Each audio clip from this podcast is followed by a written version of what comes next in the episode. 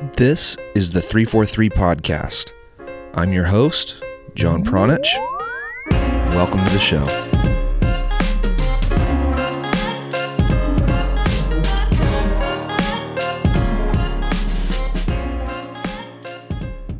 Hello, and welcome back to another episode of the 343 Podcast. On this episode, Joey Cassio joins me to discuss Greg Berhalter's interview with the American Outlaws and our takeaways for the upcoming year of U.S. men's soccer. This interview with the national team coach was part of a three part series recorded and produced by U.S. Soccer in coordination with the biggest supporters group in the country. The other two interviews were with USSF Sporting Director Ernie Stewart and Chief Administration Officer Brian Remedi. Joey and I decided to focus solely on Berhalter's interview. During this interview, he doubled down on talking points that he made immediately after being announced as coach of the U.S. men's national team. Although the points were slightly modified in this interview, the essence of his preferred playing style and tactics remained intact. According to Greg, the U.S. men's national team should be able to dominate possession of the ball, disorganize their opponents, and create goal scoring opportunities. So, these Three very specific criteria will be used to judge the U.S. men's national team and Berhalter himself in the year of 2020. These three criteria will be used regardless of which players are on the field, who the opponent is, or where the game is being played. The team either consistently demonstrates this identity or they don't. There is no in between this year. Now, some people might be hearing this and be thinking that it's already old news but as I stated earlier, I think dissecting Greg's interview helps set the stage for the entire year ahead of us, and quite frankly, many years to come. If you have not seen or heard the interview with Greg Berhalter, you can find a link to it in the write up of this podcast episode, episode 245 on 343coaching.com. Throughout the rest of this year, we will be producing more content covering the men's national team and other important American soccer topics. So please subscribe to the podcast on whatever application you are listening to, whether at Spotify, Google Play, Apple, whatever. Just hit the subscribe button so that way you never miss an episode. We know that a lot of you are coaches and we know that a lot of you are parents. So if you are listening to this and you are in one of those two groups, we have solutions to some of your other problems.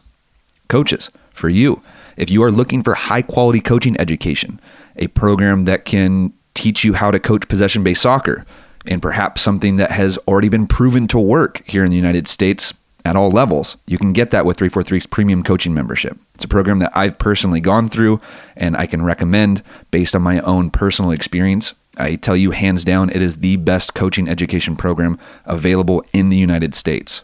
To learn more about the benefits of that program or to get started immediately, you can visit 343coaching.com. And if you are a parent that is looking for smarter training plans for your player, we have a program for you. As coaches, we've mentored youth and professional soccer players, and we want to help you properly mentor your player. That is why we developed the Player Development Masterclass. The course isn't quite ready yet, but you can get on the priority enrollment list right now. We will be launching the course soon, and the people on the priority enrollment list will be the first to know when registration opens. You can find all the information about that new course by visiting 343masterclass.com. All right, let's get into today's episode. Thank you so much for listening and for being part of the 343 community.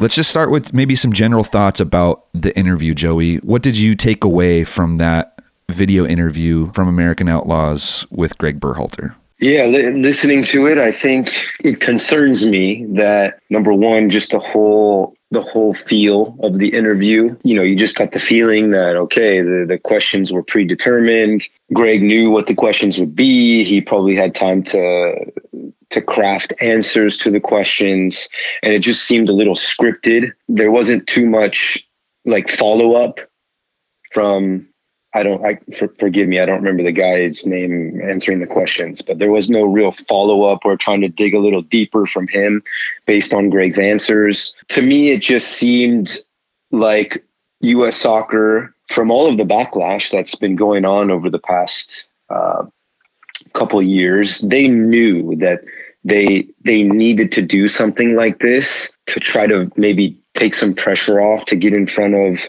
a camera and and and speak to the the main supporters group of the national team and make it seem like they were giving an effort uh, to show that they want to be transparent. But uh, watching it, it just it doesn't seem authentic to me, really. Uh, and then yeah, going through the answers and that that Greg gives, you know, we'll I think we'll discuss those in more depth. But it's it's concerning. You know, the the answers are concerning to me. If I'm not mistaken, at some point last year, the reason why Greg Berhalter wrote a letter to American Outlaws was because of the way like he walked off the field and didn't didn't uh, acknowledge them or or something after a match. Is that right? Yeah, yeah. So I, I had that in the back of my mind. I wasn't sure if that was exactly correct, but then he ended this interview, and we're skipping over, you know, the six or seven questions that this guy asked him. But he ended the interview saying something like, "Hey, you know, in order for us to reach like real or, or to achieve real progress, like it needs to be a joint venture between the team and the fans, and and we couldn't do this without you guys." And, and that to me seemed very like, kind of like on my knees, kind of like like I don't know, bowing down to them in in some way, like very but but also very fake. Uh, it wasn't it wasn't genuine to me when when he started to say stuff like that. And so i kind of looked at this interview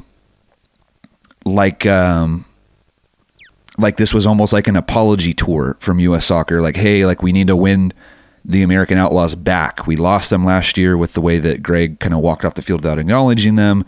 We didn't do great on the field to begin with.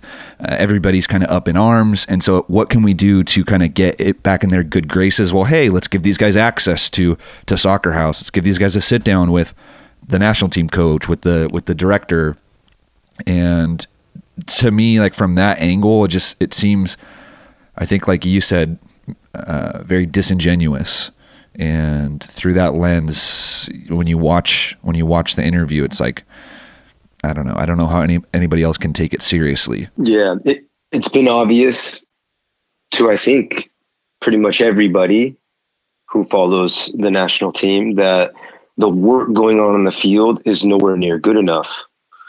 And there's been a lot of uh, negative feedback and, and reaction amongst the american soccer public and in the past, I think the American soccer public would see something like this and think, "Oh, this is this is great." You know, yeah, things aren't perfect, but hey, we're this this is a step in the right direction. And I think U.S. soccer is aware of that. I think they know that hey, maybe if we do something like this, we we we talk about you know what we're thinking and how we're seeing things, that people will come back around and will gain people's support again.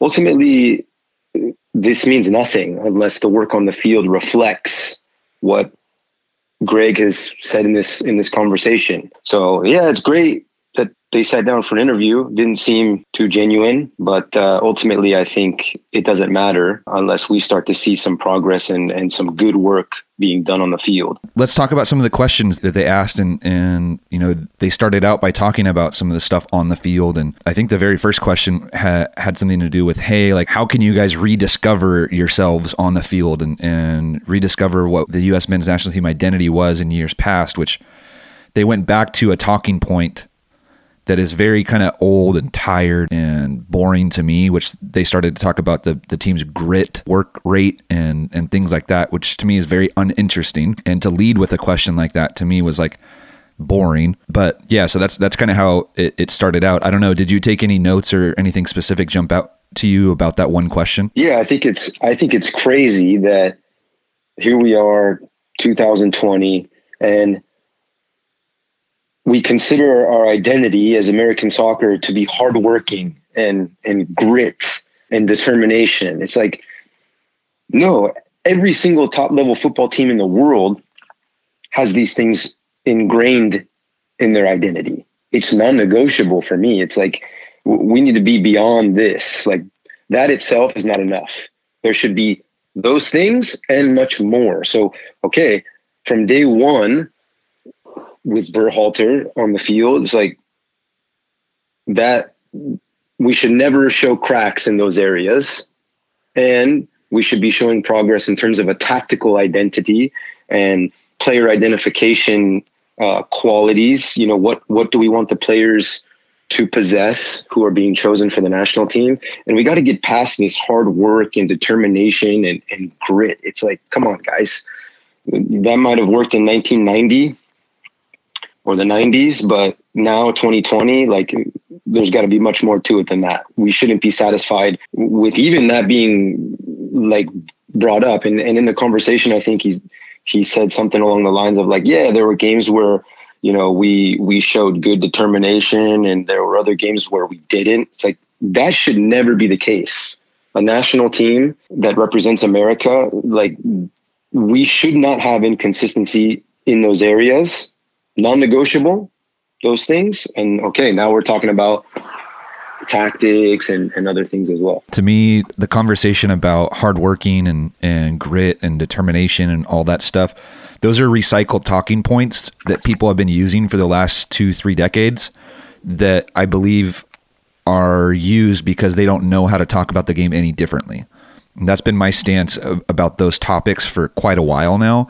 And I'm really, really upset that we're that we're back to talking about that to lead off you know 2020 i felt like the national team should be in a, in a much better or, or different spot. And then to have the the conversation still being about that to me is really really disappointing. Nonetheless here we are joey um, I agree, man. It's crazy. let, us let's, uh, let's move on to the second question, and I, and I, don't necessarily want to go through question by question. You and I, before we started recording, we both mentioned that we have notes on some of the questions. We didn't share those notes with each other. I feel like that's important for me to tell everybody that's listening. Uh, so it's not like we we've seen each other's notes right now, but um, we both went ahead and, and watched these interviews and, and took notes uh, on our own. So I, am curious to see what you might have to say about the second question. But this is where he started to talk about the development of of the team's identity, the style of play, the developing of players, and, and, and so on. So, what were some of your reactions to the to the second question? Yeah, once again, like he said in the past, you know, he said that the style of play is to dominate the ball and to use the ball to, you know, unorganize or unbalance the opponent to create goal scoring opportunities. And, and we've discussed this uh, several times in the past on previous episodes. And the work that we've seen on the field over the past year does not reflect those words. We are not seeing that. Um, again, we play we, we play in CONCACAF where every single p- opponent, maybe maybe besides Mexico, but I still think that we should be able to dominate possession against Mexico.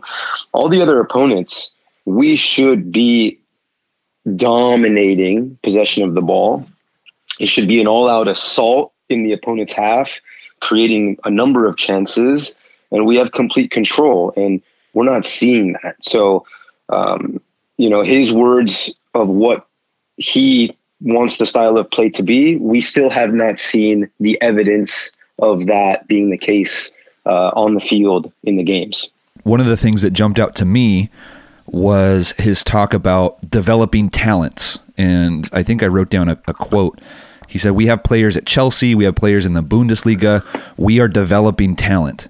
And my my note underneath that was no, you aren't developing shit. Other people, other programs, other clubs, other other people throughout these players, you know, journey have have developed them. Your job as as a national team coach and your job as a national team program is to select these players, bring these players in, and and get them to uh, a level where they can play with each other. But you guys aren't developing talent. You guys aren't developing anything you're you're managing some of the best players, best American players, but you're not developing them. What's uh what's maybe your reaction to that before we kind of uh, get back to some of the other stuff that you brought up? Yeah, he's gone back and forth on this in the past. He said this where yeah, we're developing talents. Uh, but he's also said that it's not the national team's job to develop players. And now he's going back to saying that we're developing talents. And he he brings this up later in the conversation as well. And what I kind of got from it was like he's making the excuse because he specifically brings up younger players. We're, you know, these guys are young. Uh, we're we're working to develop these young players. It's almost like he's using it as an excuse to buy himself more time if the results and the performances on the field aren't up to the correct standard. That's what I got from it is just he's using it as an excuse and it seems more like that with him flip-flopping on this topic saying oh, it's not our job to do it. Oh, yeah, we're developing young talents. You know what I mean? Are you saying like, you know, he's got guys that are 17, 18, 19 years old and, you know, it's going to take time for them to blossom into full national team players. So maybe like he's dangling like a carrot down the road, but for now he can kind of wash his hands for any results that might happen before those players fully blossom. I think he's even referring to like Pulisic and um, some of the other established McKennie, some of the more established players uh, in Europe who are to American standards still considered young. I think he's even saying that they're developing those players as well. Yeah, I agree with what you're saying. I disagree with how people view development. And I don't think that people understand that development, for the most part, is done by the time you're at these guys' age, right? So if you're 21, 22, 23, you're done developing. At that point, it's just managing and tweaking and, and having a manager, like we talked about in a previous episode, that can get the most out of your skill set. But you're not developing new skills or, or, or, or new ways of being able to play the game by the time you're 21, 22, 23. And I think that's a big myth that people don't really understand or it's it's a myth that people buy into actually that yeah. that you can be developed all the way until you're 30 years old or or whatever. I don't I, I don't believe that myth. Yeah, and it's the job of the domestic uh, clubs and franchises to develop the players. That's where the players spend the most time. Uh, they're working with the staffs on a daily basis throughout the year for the most part, and then they get brought into the national team for you know these these short camps, and then they play one or two games at a time, and then they're back with their franchise or club. So, yeah, like you said, the national team's job is to select players that they feel can execute the identity and style of play. They come in, the coaching staff is supposed to be able to orchestrate a high level you know ability to perform in these national team level games and get results. That is it. There's no there's no developing talents in the national team programs. He also doubled down on some of the the criteria to be judged on. And we've we've used these criteria to judge him over the course of the last year but he mentioned things like dominating possession of the ball disorganizing the opponent and creating goal scoring opportunities and I, I don't know if those are exactly the same three things that we talked about in a lot of the previous episodes, but again, these are these are three things now that we can judge him on in 2020. So, what are what are your thoughts about those three things? Yeah, I think that is what we did. You know, in the past when we went back and would evaluate performances in certain episodes, we used that criteria, and he's he's restating that that's his style of play once again. So, going into 2020, as we start to uh, getting to the national team games, that's that's exactly what we should be looking looking at. I I didn't have any notes on the third question. I wrote down question three, and then I didn't I didn't take any notes, so I don't know if there wasn't anything significant there.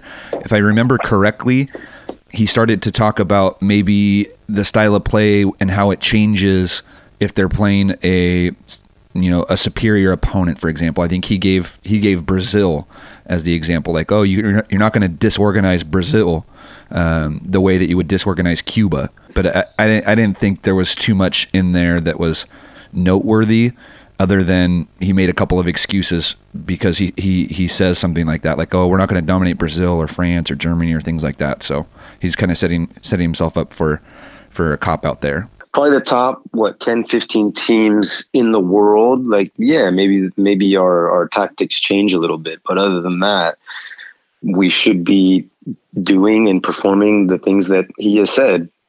Ball possession unbalancing the opponent and creating chances on goal. Outside of those top 15 teams that's what we should see every time. Is canada one of those top 15 teams Absolutely not.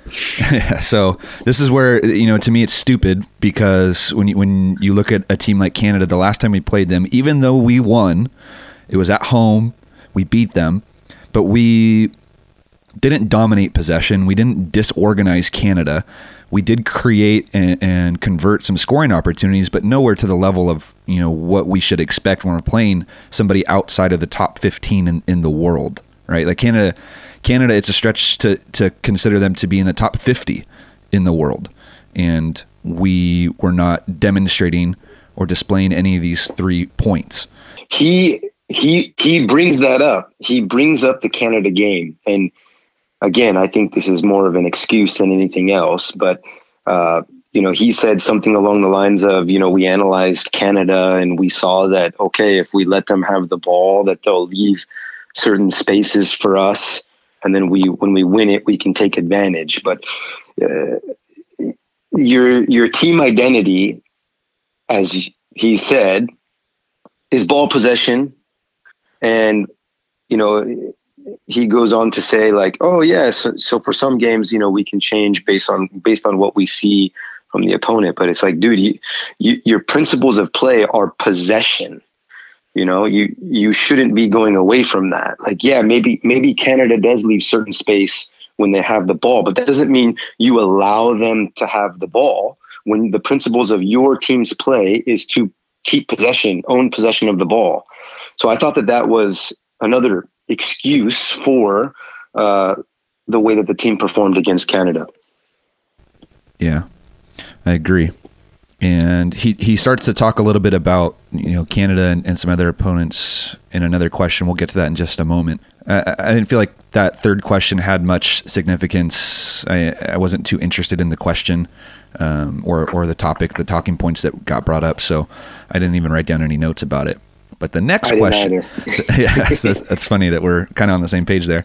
But the next question, I wrote down something right away, and and the interviewer, and again, I don't know his name either, um, which I don't think. Not not to discredit him, I don't think it's that important that you know that we know his name because he's speaking on behalf of the American Outlaws and a, and a large group of fans. So these were questions that were uh, pooled together to um, to create these you know six to seven questions that were asked of Greg Berhalter of and of Ernie Stewart. It wasn't this guy's questions. Um, so he's speaking on behalf of American Outlaws. So I don't, I, I, I want to make sure that I kind of clear the air on that because it's not a dig against this guy at all. Um, and I don't think he's a professional interviewer either. So uh, there's nothing as far as the interview goes that I think is worth critiquing. But moving on to the next question, he he asked something about how player selection is handled. Who's being called in? Why are they being called in? Uh, what are the criteria for selecting a player? Things along those lines, right? And so one of the one of the quick responses that Greg Berhalter gave was, um, "Who's in form?" He kind of he kind of posed that question to to the interviewer, and my immediate response in my head and what I wrote down on, on my notes was, none of the MLS players are in form. They're not even in season. So why why would you be you know talking about form for a January camp when more than half the roster is on vacation? So it, it's just again it's a stupid talking point that uh, again is disingenuous in my opinion. Anyways, the topic was player selection. I'm curious to see what your notes might have been compared to mine. Yeah, I didn't. I didn't write down too much to be honest. Um, you know, yeah, he talks about that. Uh, he talks about looking at the opponent and deciding what what they need in the roster based on the opponent. But again, if your principles of play are set, that should drive the decision making when selecting players. And, you know, we talk about qualities that have to do with playing possession soccer. Um, some of those players selected don't reflect that. So I, I don't really understand that. Another p- thought that popped into my head as he was talking, and he was talking about, you know, January camp and, and, you know, selecting players for, for, for this camp was difficult because some players are mid season and, and whatnot. And it got me kind of thinking about how stupid this must be, or, or how stupid we might look to other clubs and other nations around the world, right? Because we were supposed to have this camp in, in the Middle East, and many, many clubs are there you know, for their winter break and, and for like their midseason break and, and doing friendlies and um, whatever. They're they're together as clubs, and we would have been a national team there ho- hosting a camp when all these other clubs are, are hosting their camp. And to me, that's like it's almost it's borderline embarrassing to think that we're hosting a, a national team camp while all these other clubs are, are mid-season and they're getting ready to you know return back to their leagues. And here we are mls players are in their third month already of vacation and their seasons don't start for another two months. It's it's it's crazy to me to think that. So uh, most mls teams were done playing in early october so early october November, December, January, they're doing. Uh, some players are involved in this national team camp, and then I think full camp for MLS franchises they don't go back until like end of January, beginning of February for seasons to start in March. So that's early October, November, December, January. So four almost four months of vacation for MLS players it's it's crazy to me to think that they have that much time off and that we would be hosting a, a national team camp when all these other clubs are in the midst of their seasons. It's weird thought, but I'm sure the rest of the world doesn't take us seriously, and this is one of the reasons why. Yep. yep. All right, let's move on. Uh, another question that was that was asked more or less about his feelings about the year. So kind of recapping 2019, Greg Berhalter was asked to just you know talk about what was good, what was bad, what you know what can we improve on, like kind of kind of things like that. Did you write down any notes for for that question? I don't know if it was the fifth or maybe there's a, a question in between there, but this is the I have it as question five. Greg brings up team chemistry. Now, I guess you could look at this two one of two ways um, me, I would think that it would have to do with on the field, the chemistry on the field. Uh, and like we talked about, we just we don't see the evidence in the games. Uh, you know, I, he talks about players establishing friendships and bonds, which I'm sure most of that goes on behind closed doors. You know, off of the field, uh, maybe a little bit in training, but. Uh, is that what's important, or is what is important, you know, their understanding of what their role is and getting an idea of what the players do inside the actual games. To me, that would be the priority. And uh, he was happy with the team, chemistry. I don't see it. I don't think that that is a bright spot for the year. Uh, he said that they did a good job establishing a baseline for play. We've talked about that already. We don't see it. You know, based on his words and his style of play, not reflective in the performances. Uh, and then he went on to use like some stats. Uh, like he used the expected goals stats, which I don't care for that. That made me cringe when he brought that up. Oh, I was so bummed yeah, when he did that. It's like, what are you doing, man? Like trying to justify what's going on based on expected goals stats. Like dude, you're not winning games. What what do the goals look like? Are you scoring goals? Like, no. to, to bring that stat out again, it just seemed like another excuse for maybe 2019, which wasn't all that great. One of the things that jumped out at me was he again cited the first 20 minutes of a game versus Mexico as like a good sign, like s- kind of signaling that, hey, look, progress, progress, progress. But how long can we talk about the first 20 minutes of a game that we ultimately lost to our rival? Not just lost, I think we, we, we pretty handedly lost. And there's this sense that they are holding on, they're grasping on for dear life to that 20 minutes against Mexico as as evidence.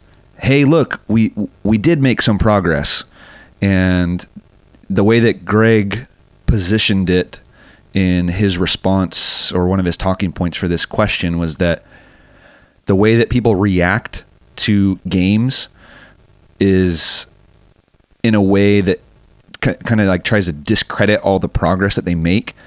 And i think that it does no justice to his talking point when he cites you know or, or his example for progress is 20 minutes against Mexico in a loss. To me, it makes no absolutely no sense why you would try to justify everything and hold on for dear life on this on this hill that he's apparently will die on um, of you know playing well or decent against Mexico for 20 minutes. I can't believe we're talking about this again in, in you know to start 2020. Yeah, Ernie Ernie brought that up in that conference call that he did months back. He talked about that 20 minutes against Mexico. We're talking about our national team here. We better be able to put performances together that are a solid or well executed 80 plus minutes of football. Uh, you know, usually during the course of a game, yeah, maybe there's maybe a 10 minute stretch of you know, the opponent maybe has the, the momentum. And then being able to take the momentum back is a big part of being a good football team. But to say 20 minutes against Mexico um, is a sign of progress is nonsense. And uh, that's another example of, you know, they seem to try to shine a light on anything they possibly can to show the the fan base, hey guys, we're making progress. Um, but it's it's just it, it's not real. You know, these things are are not real signs of progress. Uh, and if we're buying into them, what does that say? What does that say about us as a as a supporter base? You know, we our standards have to be have to be higher than that. Twenty minutes against Mexico is just not good enough. And if you want an example of you know maybe real progress and and you know how a team or a coach can and should kind of view progress a better example would be Bielsa and Leeds against Arsenal. And those guys had a very impressive 45 minutes against a, superior opponent. So that is a better marker for like progress, but also when you couple that with all of the results that Bielsa and Leeds have had over the last year and a half now, it's much much different picture than the U.S. men's national team. So if, if you want, if, if somebody wants to, you know, really kind of dive in and look at the, those two examples side by side, I know, you know, it's club soccer versus national team soccer, it's different countries, blah blah, blah whatever. But you know, if you want to talk about uh, instilling an identity, uh, holding holding yourself accountable, uh, real progress, things like that. Those are two very good examples, I think, that you could that you could use to to paint those pictures. Yeah, I think that, I think that's a good example. That's perfect. That's what we should be. Yeah, Leeds Leeds United, second division players. You know, they're not they're not Premier League level players yet. Anyway, I think Bielsa's elevating some of them. But yeah, going up against a superior opponent, dominating the game. I think that that's doable for us. And then again, playing in CONCACAF, uh, you take Leeds as 45 minutes against Arsenal. We should be able to play 80 to 90 minutes that way against our CONCACAF opponents. Yep. It shouldn't look like Canada, like like how we played against Canada. We shouldn't. We, we should look like Leeds playing against Canada. We shouldn't. Canada shouldn't look like Leeds. We should look like Leeds. But, yeah. But but we weren't. So. Uh, I, I think there was maybe one last question from that interview, or maybe just kind of like a like allowing Greg to to sign off with a statement. Um, did you have any other notes from from the rest of that interview? Uh, I think the last question they he asked what the ultimate objectives are, and then how can fans measure. And he goes on to say something along the lines of, you know, the the guys, meaning the players, have a good understanding of what we're trying to do, yet to be seen on the field, uh, as we've said. Uh, and he goes on to say a lot of the goals scored um, are basically results of the exercises and what we're doing in training. I don't remember off the top of my head many goals where you see a well orchestrated move and it's something to be proud of. I could be wrong. Maybe there's one or two, but off the top of my head, I don't remember any. And then, yeah, again, I, I think that last question he he brings up the uh, you know we're a younger team and we're in a state of developing developing that younger team and these players need space to grow which i think is just uh, maybe prepping the fan base for okay, if things don't go great, you know, remember guys, we're a young team. We we need time. These players need space to grow, which is nonsense. Uh, this is the national team for the U.S. Uh, results should be there, performances should be there, and if they're not, there should be pressure on Greg as the head coach. The goals that come to my mind aren't anything of you know a, sub- substance when it comes to you know his playing style or the playing style that he wants the U.S. men's national team to play, or maybe he he wholeheartedly I think believes that they're playing some type of, of way, and I, I don't think so. But like the goals that come to my mind are, you know, off that flubbed uh, punt against Canada, where I think it went to Sergiño Dest or somebody like on the on the right side, and, and then Paul maybe like a, a pass forward to Paul Arriola can't remember exactly how that how that one played out, but it's like that's not something you plan for. Like you don't plan for the the goalkeeper to miss punt a ball and then you guys to take advantage of that. Like that's that's disingenuous if you, if you're saying something like that. And another example of a goal that comes to mind that we analyzed in a in a previous episode was the the mishit pass by Jackson Yueill that I think was intended for Weston McKennie. It goes over McKennie's head and surprises Jordan Morris, who takes a horrendous first touch, most likely because he wasn't expecting to receive the ball in the first place. And his horrendous first touch took him inside the the penalty area, and and he, he ultimately scored out after after that bad first touch. But that wasn't you know orchestrated. That wasn't a designed goal. And so when he when I I do remember now how he reacted to when he was saying stuff like that, it it seemed fake to me. It, yeah. it, it seemed really fake to me, and, and I think a lot of our goals came from open play, but I don't think a lot of them were orchestrated. If that makes yeah, if that makes more, any sense. It seems like it's more of a result of sort of random a random series of events.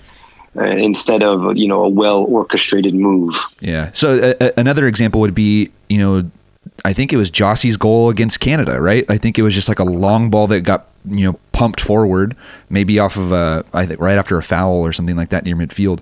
And so they just dumped a ball in, into the corner, and it kind of gets knocked around a little bit, and then ended up at Jozy's feet, and Jozy scored basically like off of a deflection from Canada, like the ball deflected from Canada, I think, and landed at Jozy's feet, and he scored that you don't that's not orchestrated. Yeah. It, i mean of course celebrate it. It's a goal and be proud about it but it's not orchestrated. So yeah. Anyways these are the the criteria. These are the thoughts that we can use to continue to judge the body of work from Greg Berhalter from the U.S. men's national team staff and then the players themselves throughout 2020. If people need or, or want to join the conversation with Joey and I, we would be more than happy to exchange ideas and thoughts and comments with you. Uh, you can find Joey on Twitter at Cassio underscore FG. You can find me at that Croatian guy.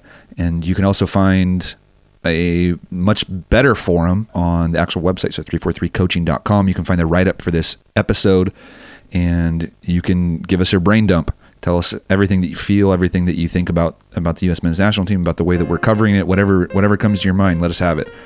Once again, that's at 343coaching.com.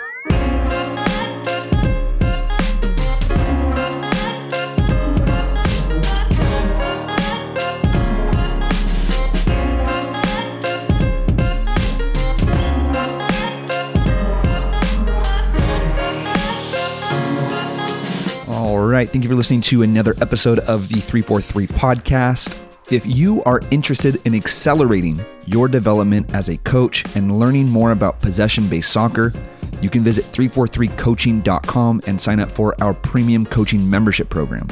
That is where you will get access to video, audio, and ebook lessons that will help you reduce your trial and error time by showing you the methods that have been proven to work in the American soccer environment are an ambitious coach and you want to start learning the tried and true methods that have already been proven to work in the American soccer environment, you can visit 343coaching.com to learn more about our coaching programs.